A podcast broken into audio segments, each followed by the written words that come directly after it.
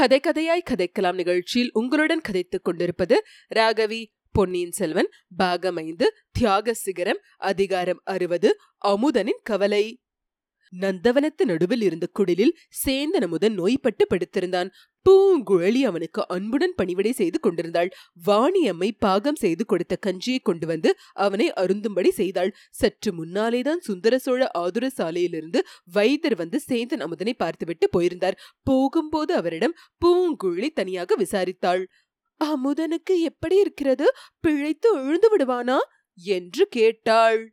முன்னமே ஒரு தடவை காய்ச்சல் வந்து பலவீனமா இருந்தான். அத்துடன் நீண்ட பிரயாணம் போய் திரும்பி குதிரை மேலிருந்தும் கீழே விழுந்திருக்கிறான். அதனாலெல்லாம் பாதகமில்லை. ஆனால் அவன் மனத்தில் ஏதோ கவலை வைத்துக் கொண்டிருக்கிறான். அதனாலேதான் உடம்பு குணமடைவது தடைப்படுகிறது. என்றார் வைத்தியர்.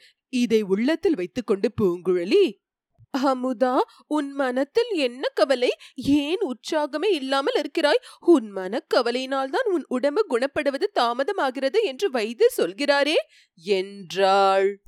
அமுதன் பூங்குழலி உண்மையை சொல்லட்டுமா அல்லது மனத்தில் ஒன்று வைத்துக்கொண்டு வெளியில் ஒன்று பேசட்டுமா? என்றான். பூங்குழலி நான் அப்படி உள்ளொன்றும் புறமொன்றுமாக பேசுகிறேன் என்று சுட்டி காட்டுகிறாயா என்று கேட்டாள். பூங்குழலி உன்னுடன் பேசுவதே அபாயமா இருக்கிறது. நீ பேசாமல் இருந்தால் உன் முகத்தை பார்த்து சந்தோஷப்பட்டு கொண்டிருப்பேன். என் அத்தைமார்களைப் போல் நானும் ஊமையாய் பிறந்திருந்தால் உனக்கு சந்தோஷமா இருக்கும் அல்லவா ஒரு நாளும் இல்லை. நீ பாடும்போது நான் அடையும் ஆனந்தத்துக்கு அளவே இல்லை. வெறும் பேச்சிலே என்ன இருக்கிறது? ஒரு தேவார பண் பாடு. அதெல்லாம் முடியாது. உன் மனத்தில் என்ன கவலை என்பதை சொன்னால்தான் பாடுவேன். அப்படியானால் சொல்கிறேன் கேள். என்னுடைய கவலையெல்லாம் என் உடம்பு சீக்கிரமாக குணமாகி விடப் போகிறதே என்றுதான். இது என்ன இப்படி சொல்கிறாய்? உனக்கு உடம்பு குணமாக வேண்டும் என்று நான் எல்லா தெய்வங்களையும் வேண்டிக் கொண்டிருக்கிறேன். நீ குணமாகி விடுமே என கவலைப்படுவது ஏன்? என் உடம்பு குணமாகிவிட்டால் நீ என்னை விட்டுவிட்டு போய்விடுவாய் அல்லவா? அதை எண்ணித்தான் கவலைப்படுகிறேன் பூங்குழலி. பூங்குழலியின் முகம் காலை பனித்துளிகளுடன் ஒளிர்ந்த மலர்ந்த செந்தாமரை போல விளங்கியது. அவள் இதழ்களில் புன்னகை விரிந்து கண்களில் கண்ணீர் துளித்தது.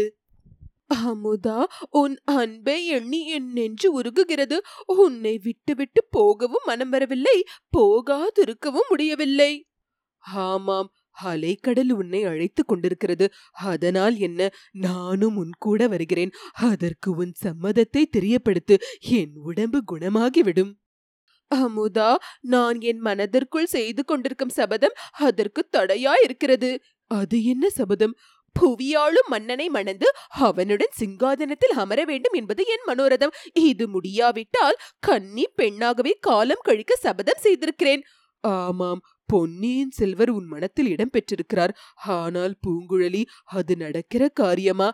நீ தவறாக எண்ணிக்கொண்டிருக்கிறாய். பொன்னியின் செல்வரிடம் இச்சோழ நாட்டில் பிறந்தவர்கள் அனைவரும் அன்பு கொண்டிருக்கிறார்கள். ஆடவர்கள் மங்கையர்கள் வயோதிகர்கள் சின்ன சிறு குழந்தைகள் எல்லாரும் அருள்மொழிவர்மரிடம் நேயம் கொண்டிருக்கிறார்கள். அது போலவே நானும் அவரிடம் அபிமானம் வைத்தேன். அவர் காய்ச்சலுடன் படகில் கிடந்தபோது நீயும் நானும் சேர்ந்துதான் அவருக்கு பணிவிடை செய்து காப்பாற்றினோம். அப்படியானால் அவரிடம் அவரிடம் வேறு வித எண்ணம் உனக்கு நிச்சயமாக இல்லையா? அமுதா பொன்னியின் செல்வரை மணக்க பிறந்தவள் வேறொருத்தி இருக்கிறாள். அவள் கொடும்பாளூர் இளவரசி வானதி. நான் அவளிடம் ஏதோ விளையாட்டாக பேசப்போக அந்த பெண் நான் சிங்காதனம் ஏறுவது இல்லை என்று சபதம் செய்தாள். மன்னர் குலத்தில் பிறந்தவள் அவ்வாறு சொல்லி சபதம் செய்திருக்கிறாள். நீயோ சிங்காதனம் ஏறித்தான் தீருவேன் என்கிறாய். இல்லாவிட்டால் கன்னி பெண்ணாகவே காலம் கழிப்பேன் என்று சொல்லுகிறாய். அமுதா என் அத்தை அரசர் குலத்தில் பிறந்தவரை நேசித்தாள். அதனால் அவளுடைய வாழ்க்கை துன்பமாயிற்று. என் அத்தை அடைய தவறிய பாக்கியத்தை நான் என் வாழ்நாளில் அடைவேன். ஏன் கூடாது? உனக்கு அந்த ஆசை ஏற்பட்டது என்னுடைய பாக்கிய குறைவினால்தான் என்றான் அமுதன். அப்படியே நீ நிராசை அடைய வேண்டும். அரச குலத்தில் பிறந்தவர்கள்தான் அரசர்களா இருக்கலாம் என்று விதி ஒன்றுமில்லை. உன்னை போல் சாதாரண குடும்பத்தில் பிறந்தவர்கள் தங்கள் வீர பராக்கிரம செயல்களினால் ராஜ்யங்களை ஸ்தாபித்து சிங்காதனம் ஏறி இருக்கிறார்கள் நீயும் இன்றைக்கு அத்தகைய சபதம் எடுத்துக்கொள். இந்த பெரிய பாரத நாட்டிலோ கடல் கடந்த அயல் நாடுகளிலோ உன் புஜபல பராக்கிரமத்தினால் ஒரு ராஜ்யத்தை ஸ்தாபிக்க தீர்மானம் செய்து கொள். நான் உன்னை விட்டு பிரியாமல் உனக்கு துணையா இருக்கிறேன் என்றாள் பூங்குழலி. பூங்குழலி அத்தகைய காரியங்களுக்கு நான் பிறக்கவில்லை. என் மனம் கத்தி எடுத்து போர் செய்வதில் ஈடுபடவில்லை. ஒரு சிறு பிராணியை இம்சிக்கவும் நான் விரும்பவில்லை. மணிமகுடமும் சிங்காதனமும் என் உள்ளத்தை கவரவில்லை. சிவபெருமானையும் சிவ அடியார்களையும் ஏத்தி பரவி பாடிக்கொண்டு காலம் கழிக்க விரும்புகிறேன். ஆகையால் உனக்கும் எனக்கும் பொருத்தம் இல்லைதான். உன்னை நான் மணக்க விரும்புவது முடவன் கும்பத்தேனுக்கு ஆசைப்படுவது போலத்தான். பூங்குழலி உன்னை இங்கே தாமதிக்க சொல்வதில் பயனில்லை. நீ போய்விடு. என் உடம்பு குணமாவதற்காக காத்திராதே என்றான் சேந்தன் அமுதன் அச்சமயம் அக்குடிலின் வாசலில் காலடி சத்தம் கேட்கவே இருவரும் பேச்சை நிறுத்தினார்கள். இத்துடன் அதிகாரம் அறுபது. முற்றிற்று.